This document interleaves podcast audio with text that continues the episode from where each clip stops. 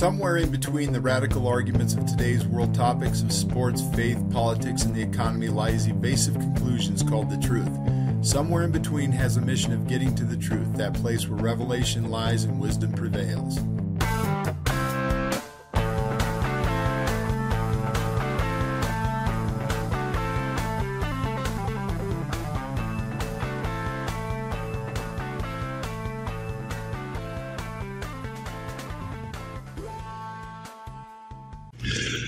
Welcome everybody to episode six, high atop the uh, towers, you might call them, the cold towers of Colorado, Coldwell Banker offices in the Denver Tech Center with Coach Moles. And you're here with Mark Cooper, former offensive lineman for the Denver Broncos. And we have a special, special guest today, a dear Yes, friend of do. mine, dear friend, um, who, who uh, I've known since 1983 when we were being drafted. Big Dave Rimington of the Nebraska Cornhuskers. And uh, welcome to the show, Dave. Hey, could you try Well, saying thank you. corn Good to be huskers again? He, Dave, he didn't quite get the corn huskers part again. You said corn huskers. No, Cornhuskers.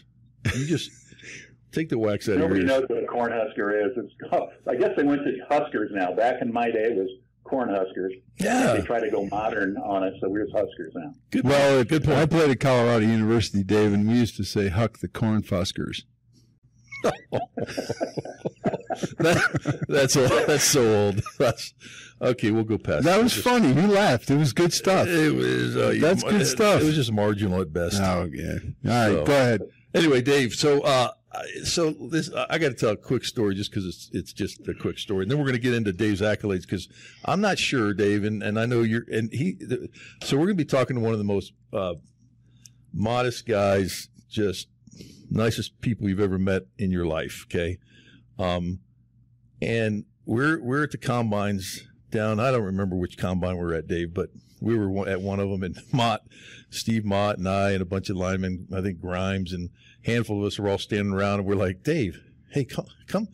Come run a forty, man, or let's do the bench press, or come, come get in line with us and do some of this stuff. And Dave, Dave just calmly looks over at me, and goes, "Coop, how much higher than one can you go?" I don't, I don't think I said that. Oh, come on! I would probably do anything to get out of running a forty. But no, no. That was a different era. You, you pretty much did everything they asked. Oh, You know, there wasn't like I'm going to hold off and not do this. Now, I might have been my my knee might have been screwed up a little bit, but uh, that's probably why I didn't. If I didn't run the forty, it was probably that reason. well, I figured you were going to pull a Dion, just come in there and run like a four-two and just walk off, and you know. Well, look at the look at the background of where Dave is. Okay, There's more trophies in there than I've ever. Uh, that's like that's like a trophy room. I I mean, a trophy a like store. It's like a yeah. trophy store, right? No, Dave, Dave you know, and it's, I got you one. I got a trophy. Well, okay, here we Just go. Just one. Yeah, That's it. That's what my. If I was sitting in my office, there'd be one trophy. behind one. it. Okay, all right. Well, let's. I mean, let's talk about Dave. I mean, Dave, you played seven years in the NFL. Um, came in an '83 draft, uh, Bengals, right? and then that's where you met Boomer, right? Which we'll talk Correct. about a little later in the Boomer Esiason Foundation, and that's where we reconnected on, on, on actually. And so at, at Nebraska, I mean, you were a two-time consensus All-American. Um, I mean, you're the best lineman in the country, and you you, you first first team All American 81, 82, um, UPI Big Eight, Big Eight Player of the Year, AP Big Eight Offensive Player of the Year. Um, the only time in the Big Eight conference history that a lineman was so honored, right? College Football Hall of Fame. know. I, I would imagine. I was just I had a great team around me. I mean, there's you know how it is. You, you get on a roll and people start recognizing you. I, I was shocked, you know, when they said I was a Big Eight Athlete of the Year, offense or whatever it was. Yeah, yeah, uh, yeah. But, but you you were the I mean you were the mainstay of that offensive line. I remember watching you guys, and it was amazing how you guys moved people off the line of scrimmage. Um, so uh, inducted into the College Football Hall of Fame in '97. Uh, selected the Nebraska University All Century football team. Um, won the Outland Trophy, right? That's the nation's top interior offensive or defensive lineman in 81 and 82. So back to back years, and that's never been done first round of the NFL draft. Um, Then the Rimington Trophy. Tell people about the Rimington Trophy because I think a lot of people, once the football season's over, they don't realize that, like yourself, Ted Hendricks, Biletnikoff, there's trophies that are given out to the person that exemplifies the that that position, and you do it in D1 and D2. Do you go to D3? We do all across all divisions of college football. We started off with D1. Um, what it is is for the best center in college football, and uh, and that was started about 20 years ago, I guess. And uh, it's been pretty successful. I think we we raised money for cystic fibrosis. I think we raised probably four and a half million dollars. Dave, let's talk a little bit about the Rimington Award because a lot of folks don't know that once the season's over, a lot of awards are uh, put upon guys that are the best in that positions. For instance, the Biletnikoff Award, uh, Ted Hendricks has an award. You have an award, the Dave Rimington Award, which is for the best center in, in college football. So tell us a little bit about the history on that. Well, we started about 20 years ago, and it, like you said, it's for the best center in college football. We have it from Division One all the way across through all divisions of college football, so all the way down to NAIA. And uh, what we do in each January, we hold an, uh, a presentation in Lincoln, Nebraska. Now, I don't know if we're going to be able to do it this year. It doesn't look good that we're probably not going to be able to put that uh, that event together um, because of COVID. But uh, what uh, we try to do is is bring all the guys in and uh, just try to shine the spotlight on the center position, which is usually you know not too many people know too much about centers, and uh, and also cystic fibrosis. Over the years, this this award is, has raised about four and a half million dollars for the for the fight against cystic fibrosis and the Boomer Esiason Foundation. So it uh, it's been you know it's been pretty uh, pretty nice, and it's gained some traction. Uh, it's it's hard to get something like that started, but uh, you know we did, and it's and it's gone it's gone pretty well. We're also on the ESPN uh, football awards uh, each each year, so it's it's just it's been a lot of fun. It's it's good for the centers, and it's good good for the foundation, and good against the uh, fight against cystic fibrosis. So it's been a, a pretty cool thing.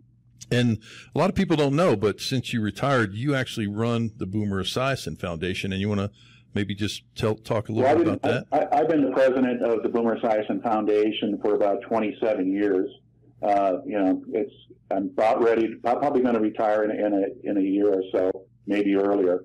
But uh, you know, it's been a lot of fun. Boomer has had a child, uh, has has a child, Gunnar, who's not a child anymore. He's about 26, right? And he's uh, off at Dartmouth uh, getting his uh, MBA.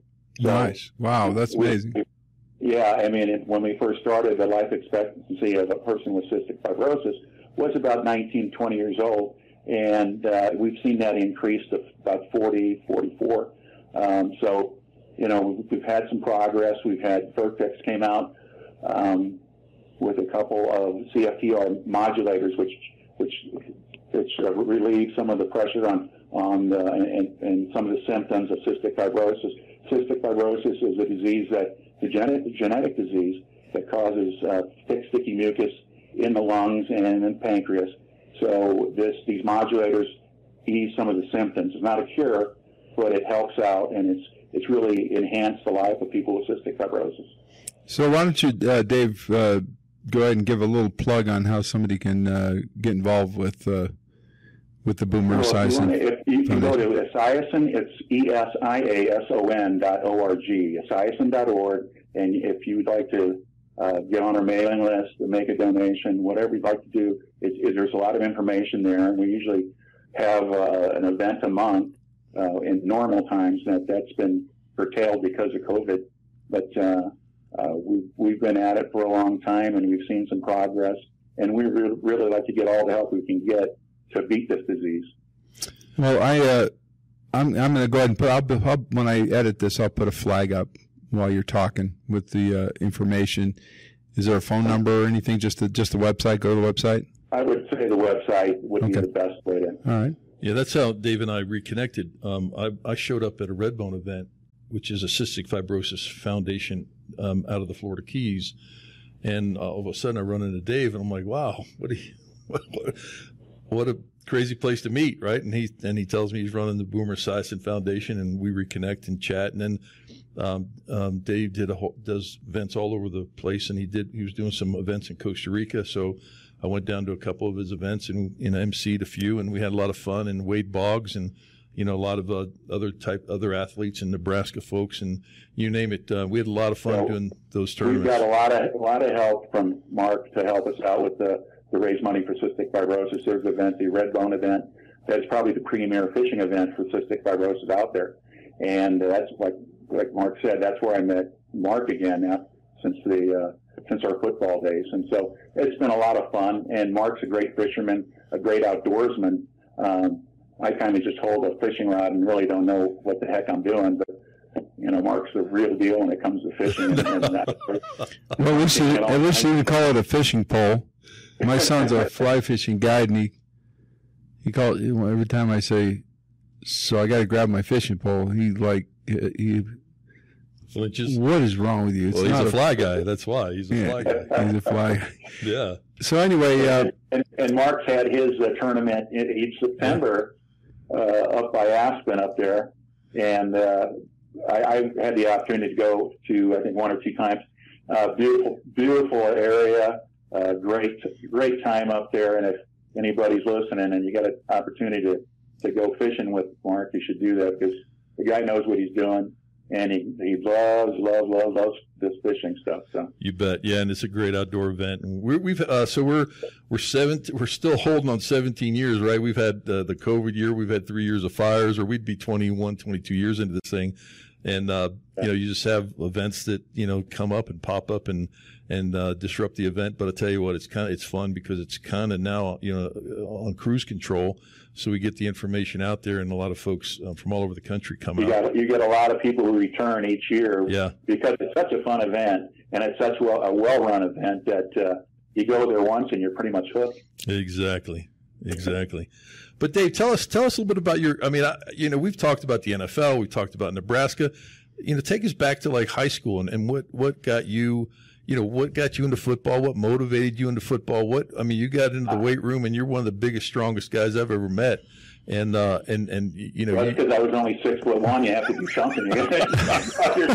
You're going to be you're going to be a freak one way or the other. You're going to be tall and big, or you just got to you know lift weights and get as strong as you can. Uh, my brother was a uh, it, there was a, a pee wee football league in Nebraska in Omaha, and he was a an all American. And I Wow. thought that was. That was the coolest thing I ever heard. I didn't you know I didn't know they had pee wee all Americans, but he was, and so I just kind of followed his footsteps. Uh, he was a very very good football player as a young guy and really didn't grow, you know.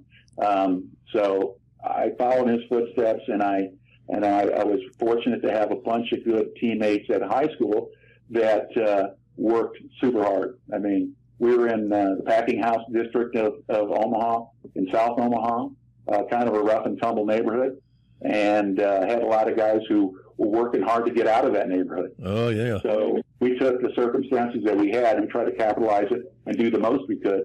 Uh, so, you know, I was trying to just do whatever I could because I had a conversation conversation with my father. He worked in the packing houses. He goes, "I hope this football thing works out for you, son, because I got nothing for you as far as college scholar. You know, there's no college if you don't." I know that story.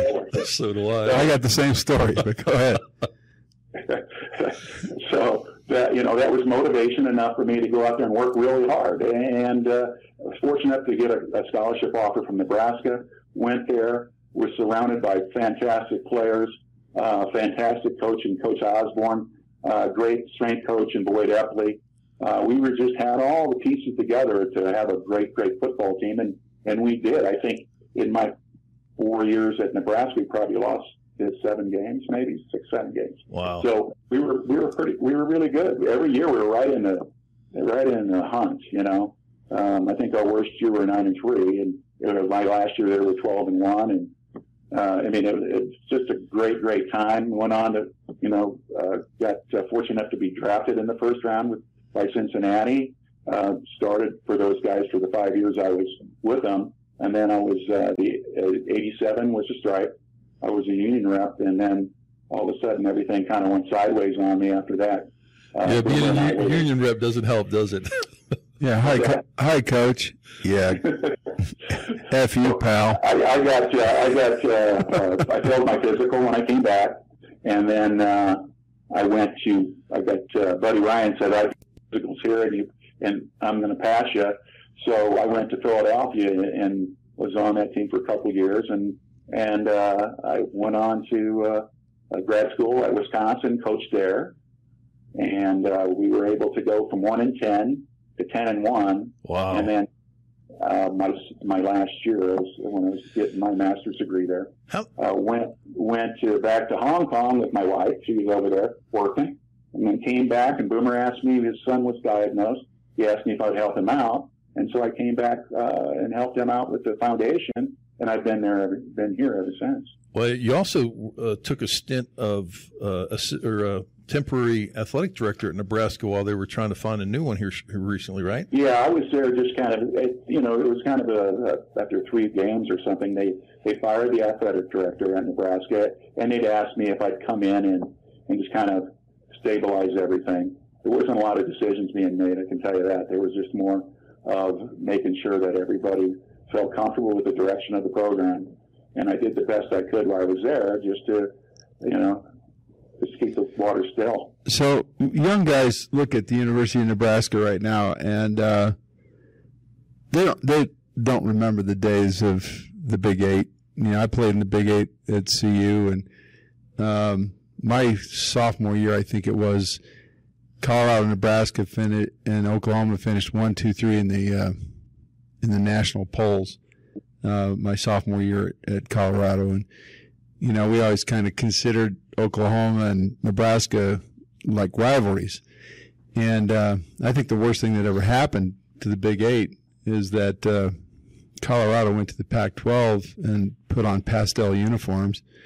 And then uh, Nebraska went to the Big Ten.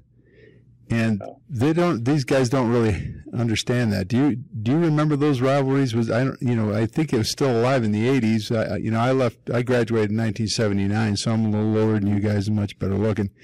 But you were there with the, the brock brothers? Oh yeah stan brock yeah. Stan was a yeah, good friend of mine. were, those guys i looked up to as uh, because they're, they're great centers uh, and great offensive linemen uh, so i remember those days yeah we had we had some battles with uh, Oklahoma primarily back in my day. Uh, it wasn't. We had uh, probably about uh, each year probably about four teams that could, if you didn't come in at your best, they could beat you. But we had some teams that it was, you know, we had some soft teams also. It was a day off. Yeah. Day off with Kansas. Is that? yeah. yeah. you know, it, it, it was. Uh, they, they could come at you, one, you know, but it, it was tough for them because we had so much going for us back then. We had a lot. We had momentum as far as players were going, wanted to come to Nebraska. And it takes a while to get, you know, the team to get that type of momentum. It's kind of like when I was growing up, Clemson wasn't that good. No. Now and and oh, good you know, point. they they they've gotten so much momentum. You look at what their demographics are and everything else. They're in the middle of nowhere. How about Boise State? I didn't even know. I didn't even know where Boise was. Yeah. Yeah, they've got they've got it going on. They got people believing and they got momentum, and they got players from all over the country that want to go because of what Dabo, Dabo Swinney has done at Clemson. So you know it takes a while, but uh, you get the momentum and you get the players. Um, you know, you start getting a track record. You, you know, that's that's where these these uh, these these great great teams like you see now are coming from. So I'll tell you, I uh, I went to Nebraska uh, when we played in Nebraska, we had a, a linebacker named Tom Perry. This is uh, before you, I think, even started at Nebraska. But Tom had an aneurysm on the sideline at Nebraska, and uh, I just remember going to the stadium, and it was like one of the biggest moments of my life was to go uh, play Nebraska at Nebraska, and uh, I didn't play much, in, but in that game, but. Um, I just remember the, the the fierce rivalry and the respect that I had for Nebraska as a as a football program. Vince Ferragamo was the quarterback then, and they you know they were ranked in the top three in the nation in Oklahoma and the whole deal. And uh, well, it wasn't a real good year for us when I went there, but uh, especially after we lost Tom, um, uh, because he was projected to be like a first one of the first five guys drafted. But after I went to the uh, uh, all the different teams that I played for in the NFL, I used to watch Nebraska and I used to watch you. And uh, I was kind of fascinated with you, and you probably didn't realize you had a fan back in those days. But um, I watched you play, and uh, it, it was amazing to me to watch you play, Dave. You know, and you know you're a real humble guy, and um, but there's some kids out there and some parents out there that need to hear the real blood and guts of what it takes to play. Uh, to play at a Nebraska, to play at a Colorado. In those days, it was pretty rough football. It was a lot rougher then than it is now, for sure. Uh, but maybe you can share something, Dave, about the grind that you went through, uh, what you think kids should know about. You know, I mean, every every kid I meet that I train thinks he's going Division One, right? You know, it's like, uh, Coach, can you make me as good as Calais Campbell? No, why do you say that so fast? You know, oh, well, first of all, he's six eight and a half, weighs three hundred and ten pounds, you know, and he can put his elbows on the rim. You know, I mean, this is a this is a different kind of human being. But other than just being born special, What's it? What's it? What did it take you? It's six one, which is not not a bad yeah. thing for a center because you can get up underneath people easier. You know, uh, Mark said he played real low. Sounds like you played real low whether you wanted to or not. yeah, well, it was it was like the the option era. You know, so you oh, yeah. have four point stance and you fire off the ball. There wasn't uh, there was no run to daylight. You made the daylight. You had to, oh, yeah. had to move people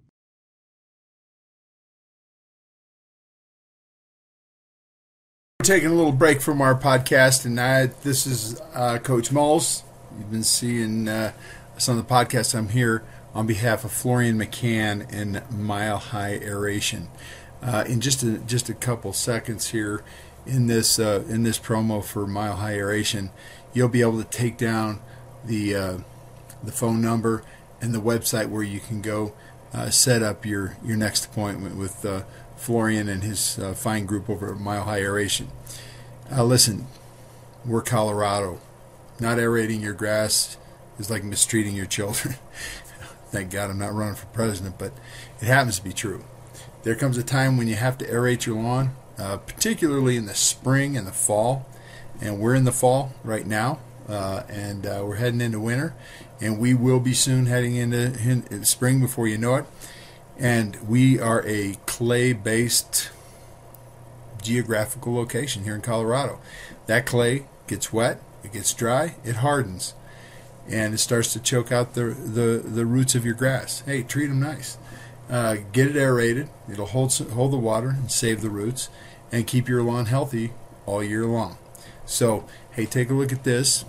This is a, uh, a photo of milehighservices.com, uh, which is Mile High Aeration's website. You see the website at the top, uh, www.milehighservices.com, and you have the phone number 303 778 1000. Hey, pause the video for a second, write it down, and give Florian and his crew a call.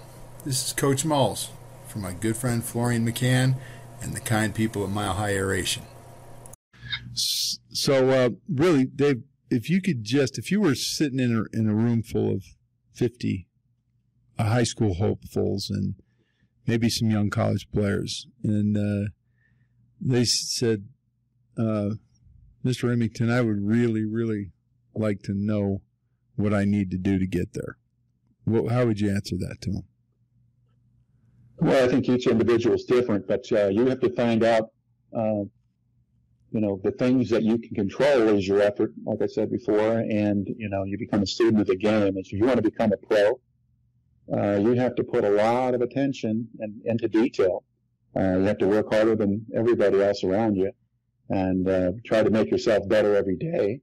You know, that's what I did. I just try to, each day I'd work on one thing and try to become a little bit better on that. It could be, uh, uh, snapping for shotgun. It could be field goal snapping, things like that things that, uh, especially as a center, um, if you want to try to make it in the pros, uh, if there's any shortcut at all, the shortcut would be if you could learn the long snap, uh, field goal snap, and make yourself a little more valuable to to a team. Um, and I work on that as much as I could.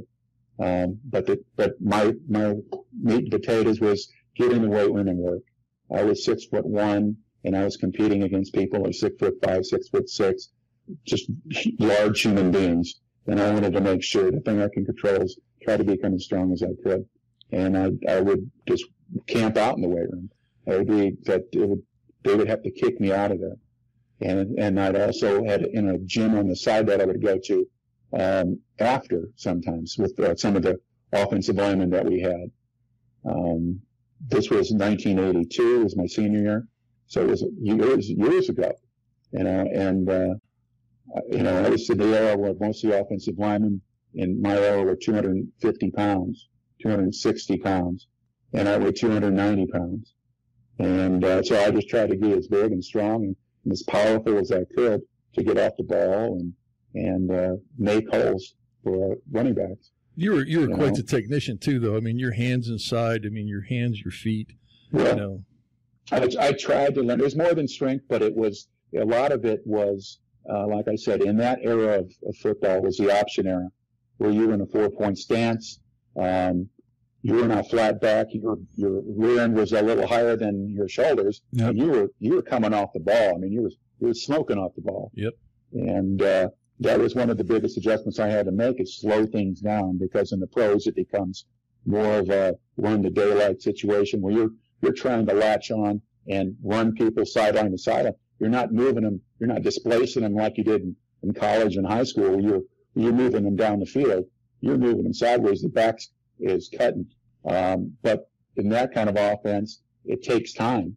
It's not an instantaneous. And when I played, you, the hole was the hole, and you weren't going to cut it back all the way. And and uh, as I got into pros, it was more we're going to we're going to we're going to be real solid on the backside and widen the front side and cut back, and the back will find a hole. Um, So um, but it was yeah, that's zone. That's zone versus you know. yeah. Well, the Typical inside drive zone, blocking type zone was, Yeah. was became real popular when I went to Cincinnati. Um, Jim McNally was uh, a real he, he was he was a guru of offensive line play back then. Yeah, Uh, there was about a handful of guys that uh, were doing the same thing, and I learned so much from him. Uh, great offensive line coach, um, just just a, a good guy. So I was I was fortunate. All my coaches were really good, um, and they believed in me, and they allowed me to do uh, what I could do, and and and it put me in a great position to succeed. So So you know, you mentioned um, it's kind of funny. Uh, you mentioned long snap. If you're a big big center, you, you ain't gonna long snap anymore. They don't do that anymore. They they train uh, fullbacks and linebackers to be long snap. well, you can still do the extra point field goals. oh, I agree with that. They Yeah, need, they need a big body in there. You're right. They usually put tight ends or linebackers and they become the long snapper. Yep. But they're always looking for guys who can do it when you're on the margins. They're oh looking yeah, for guys because if the guy goes down, they need somebody that can come in there. And with the limitations and numbers, if you can do it, you'll have uh, you'll have a leg up on your competition. yeah. Plus, I mean, they've changed the rules too. I mean, you you had guys in the A gap over your head trying to kill you and jump on you. Well, now you can't even get in an A gap because they have a linebacker type style guy in there. to can't get even hit the guy. You can't even hit the guy Yeah, you can't pad. They used, to touch sma- they used to absolutely smash you. Exactly. I mean, it used to be you would you would snap the ball and grab the dirt. Yeah, you have- would just you'd have three. hold on tight. You'd have a guy over your nose, and you'd have a guys in the A gap trying to blow you back because you're you're you're Oh. helpless, right? Yeah. And we've got our feet behind your feet, right? Yeah, and so you have guys who are locking ankles behind you, Right. and there's Right. nowhere for the center to go but just get flipped over. I mean, that's what usually happens. Exactly. Um, you know, So you know Jay Jay Hilgenberg. You ever ever hear of Jay Hilgenberg? He was Sure, the center sure. for the Chicago Bears. He yeah, was he was Iowa Iowa center. Yeah, yeah. The Hilgenberg family's all Iowans. You know that. Um, I played with his uncle Wally up in Minnesota, and uh, but Jay came in way too small, um, and every day he was scared he was going to get cut. Every single day, you know, and uh, but he could long snap. well, Joe, Joe was a great long snapper. He also he had the ability to pull from the center position, He did. which is real tough because there's no you don't you know it's the easiest thing with you a football fan and you want to know what's going on, take a look at the guards and tackles because they usually give away everything, especially if they're going to pull. You'll see them. If you see, ta- you know, the guard and tackle on one side, it back a little bit, you know it's going to be a power. They're going to be, I mean, they're going to they're going to pull both. I'm going to, you know, it's like a, a counter play which I should have said.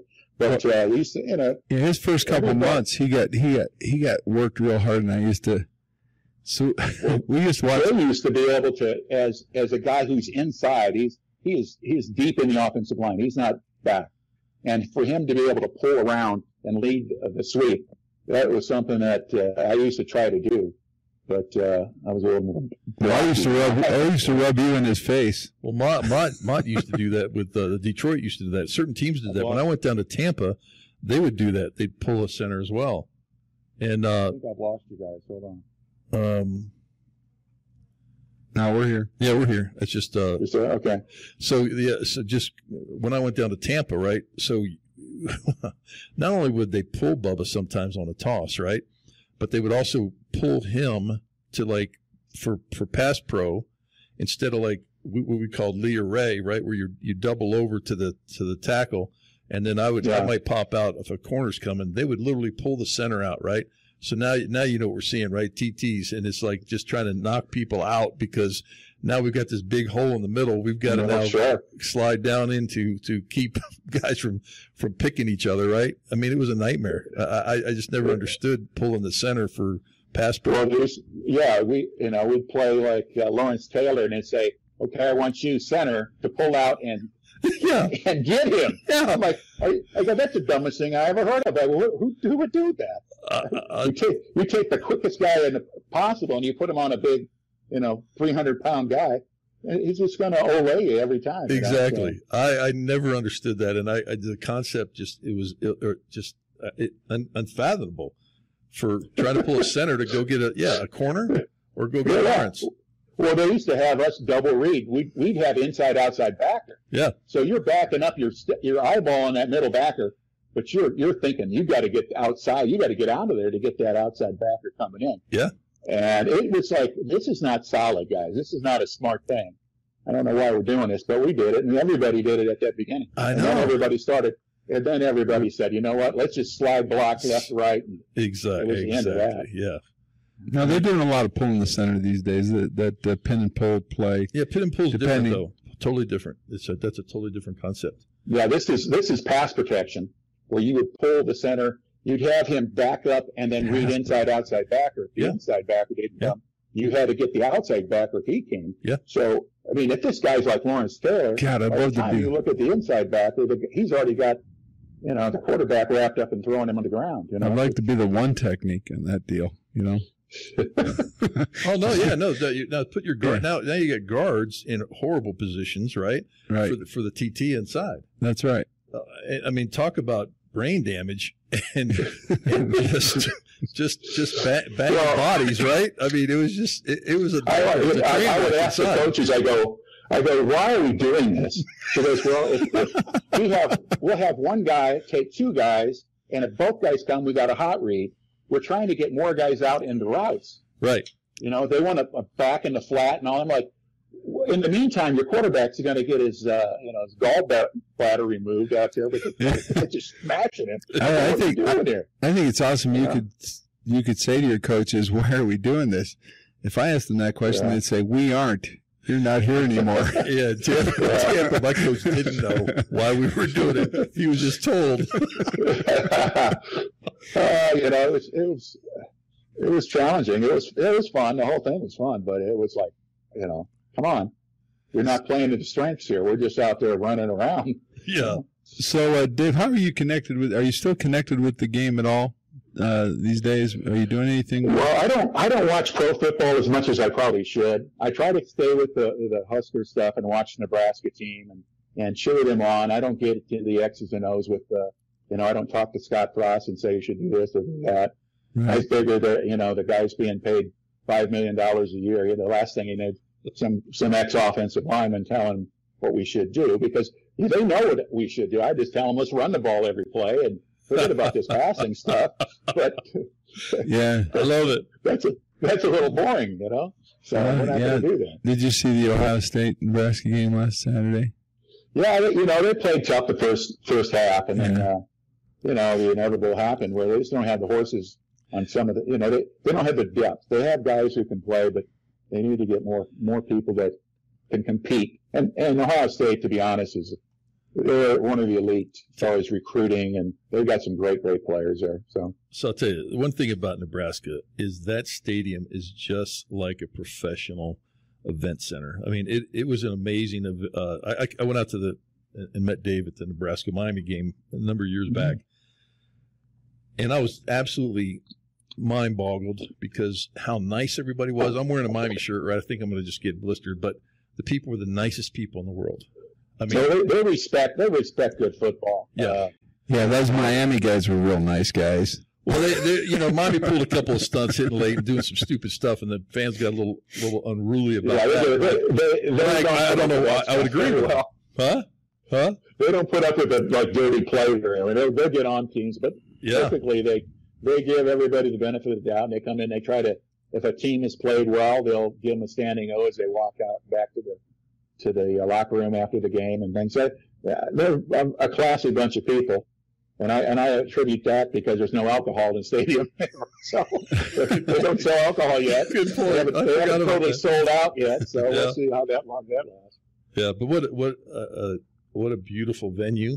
Um, you know, sitting out there in the middle of uh, Nebraska and the uh, cornfields and the hay and the cows and just Well, uh, there's, there's a you know people just love to go out there and watch the football and, and tailgate, and they just it's just a uh, it's an event every every and Are then a lot still- of guys just go to the a lot of guys just go to the tailgate, don't even go to the football Right. anymore. right. So are you still in uh, Omaha area? Are you still living there?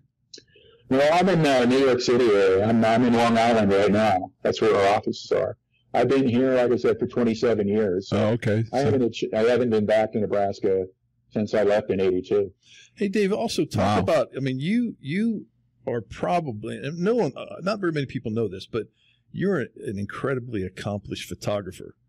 Um, uh, it- it- talk about Well, that. That's kind of like a passion of yours on As, the as side, you right? as you near retirement, you got to come up with some kind of hobbies to do, get your get yourself off the couch. You know, so yeah, I like became, sleeping. Uh, interested in photography, and uh, I've had a chance to travel quite a few places, and uh, with the travel and the photography has been a good good combination for an old guy.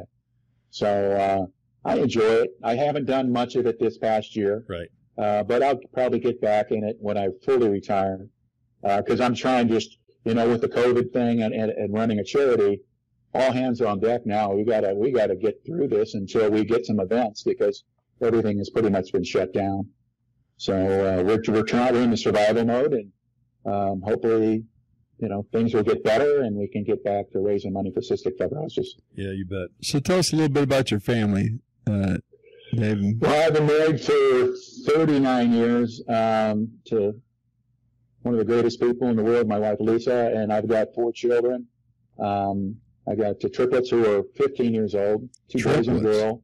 Wow. Yeah, and I've got an 11 year old too. So um, it's it's it's it's a lot of fun, but it's a lot of work. I mean, I got I got three kids going through college at the same time in about four years. So you know, That may curtail some of that traveling. all my all my retirement money's going to the college fund. You know? right, right. You may not be retired. I, I don't have the excuse my father did. It's like uh, my wife was giving me the eye. Like you better have the money for these kids. Get get them through college. So uh, you know, it's been a blast. Uh, uh, enjoying it. Like, I have some really good kids, like everybody. You know, everybody thinks the kids are great, but uh, I have some really good kids. They're, you know, they keep me on my toes. So. So do you uh, tell us what you think about uh, the contrast between football when you played it in the in college and in the NFL and the what some of the Well, I, I think the big thing was just the viciousness of hitting and thing. There was no, there was, it was just full on. You're going to play. You're going to get hit. You expected it. There was no excuses. There was like, if you know the things that uh, they throw flags on now, it was celebrated. I mean, they, you know, when they targeted somebody, they would go and they all high five each other. I mean, it was just a whole different era. Um, it was the wild, wild west, you know, and a good thing now that it's it's safer for the kids. So I, you know, it was a tough, it's a tough guy sport still. but it was really like uh, John Wayne tough when I was growing up because there was there was you just did whatever you had to do. You know, as an offensive lineman, the era was Conrad Dobler. You had leg whipping. You had everything was pretty much. They never called it, so everybody did it. You know, You know? it's, it's funny to talk about leg whipping, right? Because I used to wear the yeah, little leg, tiny leg soccer whipping. Little soccer things on my back of my calf so I could leg, leg whip guys and not Yeah. blow a calf, right? Or have a big bruise on my calf. I mean, oh, there's nothing would make a defensive lineman more upset than if you leg whipped him. Yeah, we called that cheating. yeah, well, Well, yeah. you know, uh, If they didn't throw a flag, it wasn't cheating. You know, There you that, go. was that was that era. Thank where, you. you know, they gouge your eyes in a in a in a pile up. I mean, it was just nuts. I mean, especially in the higher, uh, you know, the higher the, the the caliber of players, the crazier it got. oh yeah, You know, yeah, right. it not- they they just paid you enough to keep you hungry. I mean, there was no two million dollars a year. Right. It was like a I you're make a hundred thousand, and you're and you're loving it. You think you're, it, Yeah. you know, we worked during the, during the off season. Still, it wasn't like it is now. no, Uh, there was no when we were, you know, the retirement back then was not existent. Pretty much, it was just like a you know a ham ham sandwich and a cup of coffee. There's your retirement guy. That's that's the pension. There was never a lot of money. I so thought it was amazing that. There was there was no relying on football income. You better save your money, but there was nobody going to bail you out. no, if you don't have money saved, you're done. Right. You know. So, so, you, you, so you played against Gary Dunn. I mean, you know, we've had these conversations where he, Yeah. you know, he's I, like, I, oh, yeah, I you love, Curtis, Gar- you- I love, love, love Gary Dunn. yeah, but he got so mad at me one time. He was coming off a knee surgery or injury, and and uh, we had a, a wide play and a, like a sweep play to the right, and I came down and I just tried to dive at, I because he was in a gap over here, and I'm just trying to get in front of him, reach him, trying to cut him off, and so I fell on his ankle, and he just looked at me, and I was like, I, you know, I felt horrible for it because I he was he was injured, he was done for the day, but uh, he never let me forget that, you know. Especially the more he, the more we'd go out and we'd have a few, you know, beers together. You know, he would, he would get The upset. I'd, the bigger the I'd to story, away from him. right? So, so I played a little bit with my brother Mark, who played for the uh, Vikings for 13 years. Um, and I had a couple se- uh, seasons sidelines with him. I'm out on the field. We're playing San Diego, and I this guy punched me in the throat, and I was screaming at him. You know, a lot of MF type stuff. You know, and Oh yeah, yeah. I'm going to yeah. kill you stuff. My brother walks over to me, and the, you know we used to have defensive huddles back then, right? And he goes, "Stop screaming at these guys. They get a lot better when they get I, mad." ne- I never did a lot of talking. Did you, Coop? I, I never did a lot of talking out No. there. I was No, was stupid. tired. I Yeah, there's no reason. for air. Yeah, that, yeah, So yeah. You're running around all day. You're kind of, you know, let me conserve some of this stuff because I got to, you know, we may have a 15, 18 play drive here in front of us. So here's here's what happened. I, I uh, came off the edge really fast, and I tackled the, the running back at the time was I don't know if you remember John Cappelletti, but he was the running back for the Chargers, and I tackled him and went underneath him, and a bunch of offensive linemen uh, fell on top of me, and somebody grabbed me by by my uh, personal part. And, Yeah. not, and not the two set, the one set, and pinched it and was pinching it, and he wouldn't let go of it. And I'm screaming at the bottom of the pile, pi- uh, pile and the offensive line won't get off me. And the uh, official's waving his arms. and He's going, "What's wrong with you?" And I said, "Somebody's pinching my D," you know. and he goes, "What?" I'm screaming, you know, it's killing me. And, uh, you know, he says, whoever's got his D, let it go, let go. you guys need to get up. And I'm screaming. And I'm going to tell you something. When I uh, urinated for a week, it was a bad experience. So these guys weren't, you know, I, some people say, you know, do you think you, some of the guys you played with could play today? I said, no, but if there was a fight, they'd win.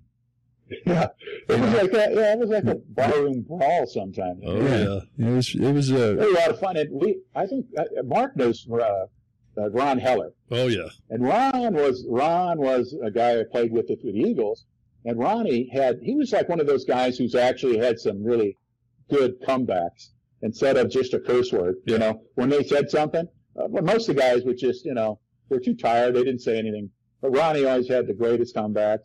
I remember playing this guy, and he had his teeth were all knocked out. So the guy starts screaming at Ronnie's and spit, you know, spittle going all over the place. Nobody can understand what the guy's saying. The defensive lineman screaming at Ronnie. Ronnie turns around, walks two steps toward our huddle, turns around, and goes, he goes, "Hey Perry, what is uh, English or second language?" And I started laughing. I mean, it was just Ronnie would just pick him up like you know. Uh, he was the greatest. He was the greatest. Yeah. I, I don't think I've ever told this story on the show, but uh, Ron, so Heller was at Tampa when I got there, and and he he got into it with Perkins. Ever t- I think I told you that story. He got into it with Perkins in the in the locker room. Yeah.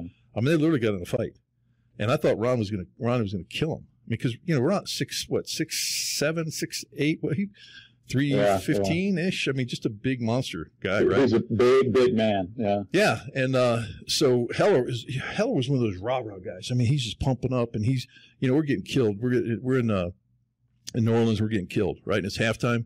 And remember how they had the concrete on the floors in there, and you, you know you're wearing your shoes, and but if the if it got wet, it got slippery, right? Yep.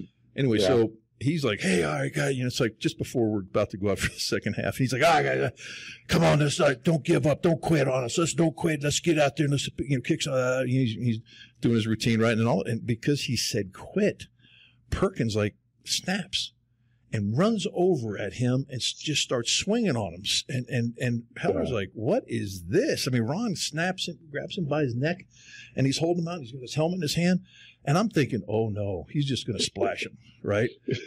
And I, and and and they're yell, jawing at each other, yelling at each other. He's saying, "You don't say quit, don't say quit in my locker room." And Heller's like, "F, you know, you, you should get off me. I'm gonna, I'm gonna, I'm gonna beat you." You know, they break apart, and I'm like, and I just got there, and I'm like, "What is this?" I would have really enjoyed I that mean, actually. what what is this? And I'm looking around. The freaking coaches are moving away. The players are moving away. Everybody's scared to death of Perkins, right? So, so they go back at it, get jawing again, right? And he goes, runs over, and jumps on him, and Perkins breaking a finger doing, doing the process, right? But it, like Ray has to take jump up to get the Heller, right? So he, he's like clawing at him, and, and, and I'm thinking, oh, he's over now. Ron's going to just knock him out. Right. And, and so I'm standing around looking again. No one's doing a thing. So I just run over there and I snatch up, I snatch up Ray from behind and I lift him up and I'm, I scream at right. Hey, goddamn, we got a, we got a football game to play here. And, and he looks over his shoulder at me and he goes, put me down.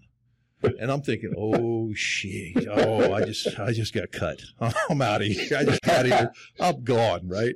I, I remember that story, and Yeah. I think that a couple, a week or two later, Ron got shipped off to Philadelphia. To Philadelphia. Right. Right. Yeah. Yeah. But but but Yeah. so but the same time I got it, I got Perkins. I'm holding him up, his little feet are dangling, you know, because he's not a very big guy. and I'm looking past him, and, and the ref, you know, the ref comes in and gives you the two minute, like two minutes to get out. And the ref's like staring at me, like, who, what, what is this guy doing to his coach? You know, and everybody's screaming and yelling at me. It's just crazy. Uh, anyway, that, that's that's my Ron Heller story, and I love that guy. I Well, mean, you know, yeah, I'm, he's, not the best. I'm not kidding you. If, if you if you were coaching at in high school right now, right, and uh, you were in a private meeting with your team, right, and you told that story, there'd be a good chance that it would get to a mother, and you would be fired. Yeah. For telling that story, just telling the story. Yeah. And uh, let alone have that kind of thing happen. You know the. I have kids that. Uh, I had kids at this high school. A kid comes up to me and goes, Hey, coach, I took a test today. And he says, You're a Christian man. I said, Yeah. He says, The question was, How many genders are there? How would you answer that question? And I would say, Two. You know, a man and a woman. He'd say, Coach, the minimum that you could give on the test and get a a C grade or above was eight. And I was like, man, I'm so far out of out of touch with this stuff. I'm afraid to I'm afraid sometimes to walk on a football field with high school kids on it now. Because of something that might come out of my mouth just innocently, you know. That Hey, Mark, I, I think we should behave a little bit better here with, with our language.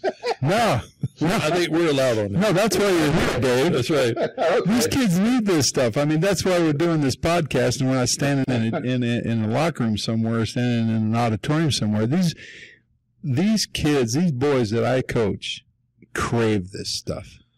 they know, they crave the masculinity. They they they crave the hard nosed stuff. Well, what's interesting, I think, for young players too, Dave, and, and correct me if I'm wrong, but it's a little bit of a lonely game because you are you in high school became an elite high school player, and then in college became an elite college player, and there's players around you that they they're they're just there. They they know they're done when college is over. They don't have any aspirations. They don't. They're not going to work as hard. They aren't going to do the things that you might do or I might do extra to perpetuate ourselves or get a little bit better every day, et cetera. So it kind of becomes a lonely sport in that you don't have a lot of peers. And, and so I've had this conversation with a number of guys because they look around them and, and there's no one there that will, their, their friends are their friends, but their friends aren't their peers. Their friends don't want to work out as hard as they do. They want to, they don't want to go do the extra running. They don't want to go over to the stadium and do the, do the extra stairs, you know, with a weighted vest on that night or, uh, Yeah. uh, those types of things. So I I think it becomes a lonely sport for some guys, and and I think some guys struggle with that loneliness too, in that they don't have a lot of peers or their perceived friends aren't necessarily their friends, or Mhm. they're a different type of friend. Does that make sense? Yeah. Well, what what I try to do is get guys who had you know who had similar interests on the team, that offensive lineman that you could corral as as you're you're a leader of the team. You got to be responsible for getting these guys motivated too, and you know and, and I think the success of the team. You start getting some success, and everybody buys in and says, "Okay, we we see what's going on here." And but it always starts with a couple guys. It always the first guy is the first guy, but the second guy, you get another guy in there, that becomes the most important vote because once you get the second guy to buy in, then you get a bunch of guys. I remember we we had a, a, a group of about three or four guys. We went to a, a movie, uh, and we didn't get a run in when I was in high school. So we drove back to the high school, and it's it's midnight. We jumped the fence. I don't I don't know if this I don't know, but we jumped the fence and we run because we had a mile and a half run that we had to get ready for, and we didn't want to miss it. And so, you know, before, uh, you know, when you don't have any options, you play as hard as you can to do whatever you can to, to make it. Well, we had everybody, the four four guys that went, you know, uh, the, to the movie. We all jumped the fence and ran a mile and a half to get that stuff in. And I knew right then we were going to have a pretty good team just because we had you know, the guys in the offensive line, we stuck together and we did what we had to do and we worked extra. And once you get that and people start seeing you have success, you have to be a good player.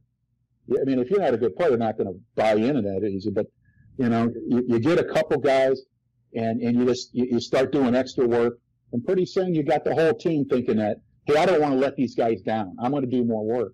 And pretty soon you got the whole, the whole team is turned around and you, you start winning games that you, in previous years you didn't.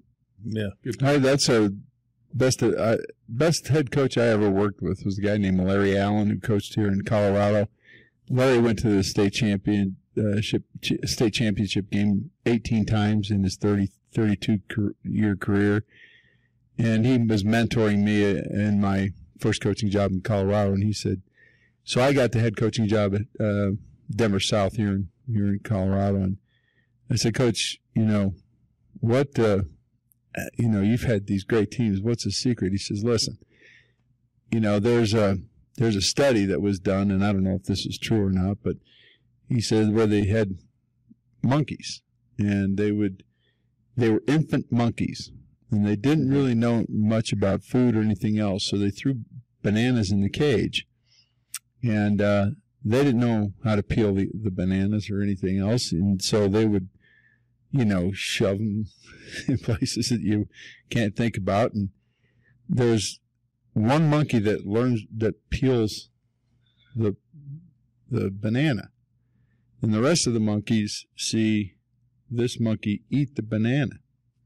So then, at first, they want to grab the banana after he peels it. If they're tougher.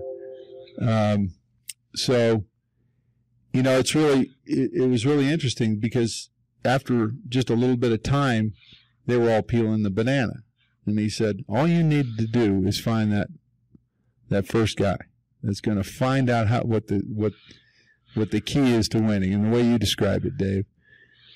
And uh, that, you, that once you get the one guy and it starts spreading, uh, it takes a little bit of time. That's why I think you know in the NFL when they let go of these coaches, I mean they're already talking about firing Kevin McCarthy in his fifth game, right? You know how can you get uh, players to do that? So I, I really appreciate that story, uh, Dave. So uh, some other things that uh, that maybe you could leave us with here, Dave. We've uh, you've been with us a long time on the call, and I certainly appreciate it. Um, how about some uh, some parting wisdom for uh, for a coach, some coaches that are out there that are that are working with these kids? Well, that's uh, that's difficult, but uh, I would say that you know, as a coach, you, you you show the player that you care about him, and not just say the words, but you show him. These kids will run through walls. Uh, you know, the, the, that that's about the, the consistent thing that that I can say about coaching. It, the great coaches I that I knew were tough on players, but the players knew that they had their best interests at heart, and when they did well, they would find a way, maybe not publicly, they would find a way to let the player know, hey, you did well, son, and and it just motivates the player, you know. Uh, so that's about the, you know, I wish I had more for you on the coaching front. I, I loved coaching when I did it. Uh, there's nothing like it to see the, that light go off on a young man. It, it, it, you can see that he's getting it, you know, and uh, he starts picking up stuff that you try to tell him over the year. And, uh, you know, you get one guy do it, and, and, pretty soon you got the whole team buying into the thing. But uh, it, you know, it's it's a very very important uh, job, coaching. Um, they do more. They become a lot, a lot probably more important uh, now than when I was a kid. Because the kids, uh, the parents of, uh, of, you know, the two the two income families with you got mom and dad both working. Um, back when I was growing up, it didn't, it wasn't as prevalent.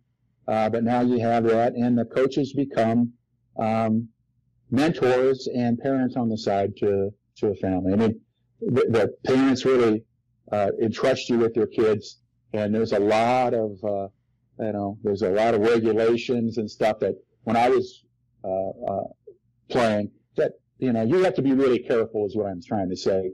Uh, as a coach, there's a lot of of things that can sidetrack you as a coach that didn't that wasn't around when I was growing up. Well, Dave, I hope you uh, get a chance to get back to Colorado sometime. I'd like to meet you. You're uh, you're a fascinating guy. Um, I watched you Thank a lot. You I watched you a lot, and I uh, I admired everything you did. Maybe uh, maybe I can come back to that uh, fly fishing. Yeah, come on out. Bring Coach out there. Yeah, when I do that with Coop, he says, "Yeah, maroon, maroon bells." I'll take pictures again, like I did last. Oh man, I still got a lot of your pictures. You took some incredible stuff. Yeah, I really appreciate it, guys. Thank you so much for inviting me. Thanks, Dave. It's good to see you. Dave, always. Thanks for all the war stories, and uh, hopefully I'll see you guys soon. You bet. Great to have you. Thanks a lot. Thank you, guys. Thanks, Dave. God bless. Hey guys, uh, give us a buzz if you need any help with your real estate needs. That is one thing we do on the as a uh, full time job. This we have a lot of fun with, and we hope you're enjoying you know these episodes with different players. And we're going to bring a multitude of different players to you um, that I've met and and Moles has met over the years that uh, you know are Hall of Famers and or and or just uh, great guys, legends of the game, legends of the game, you name it. And um, uh, but outside of that, you know, the Denver market's doing great. I mean, there's very little inventory, so a lot of you first time home buyers, I know it's tough on you um, you know, the, the market is just as low in inventory as we've seen in over 30 years. So uh, be patient. Um, Moles and, and, I've been, you know, I've been doing this for what 28 years. Moles is a little newer at this, but has been a, a businessman his whole life. So um, you can give uh, Moles a call at 720-722-1559 and me 303-843-1545. You can find me all over the web. Just heck, all you got to do is Google Mark Cooper Realtor or real estate. Um, you know, you can do the same with Moles, uh, Coach Moles or Ryan Maloney, and you'll see, you know, see our websites, you'll see our, you know, on LinkedIn, Google business, you, you name it. We were out there. So we're all over the, the web from that standpoint. So, um, both got, you know, you get websites. Coldwell Banker does such a great job. That's why I've been with them for so long because the tools we have here for getting your home sold are, are bar none the best and, uh, or I wouldn't be here. And, uh, Moles has uh, got the same tools on his side of town, and we both work all over town. So Yeah, uh, Coop's at the in the Denver Tech, Tech Center, and I'm in the a sister office out in uh, out in Jefferson County in Lakewood at uh, Coldwell Banker Denver West. Uh, my family's got 60 years of experience in real estate in Colorado, so been here my whole life. Born and raised, born and raised in Park Hill, and uh, it's a great place to live. Uh, I don't know. I live up in Evergreen. I live up uh, with the mountain lions, man. 9,000 feet up in the snow. up in the snow, The Miami boy, he, he doesn't like it up there. He lives out, too out cold. east. Too cold up there for me. So if you're a if you're a flatlander, call him. If you're a mountain person, call me. That's the way that works. All right, we'll give a couple um, uh, numbers. We'll put put them up on the screen here as we uh, as we finish the show. Thanks for joining us with uh, somewhere in between with Coach Moles and The coop. all right. Let's take it up. Thank you.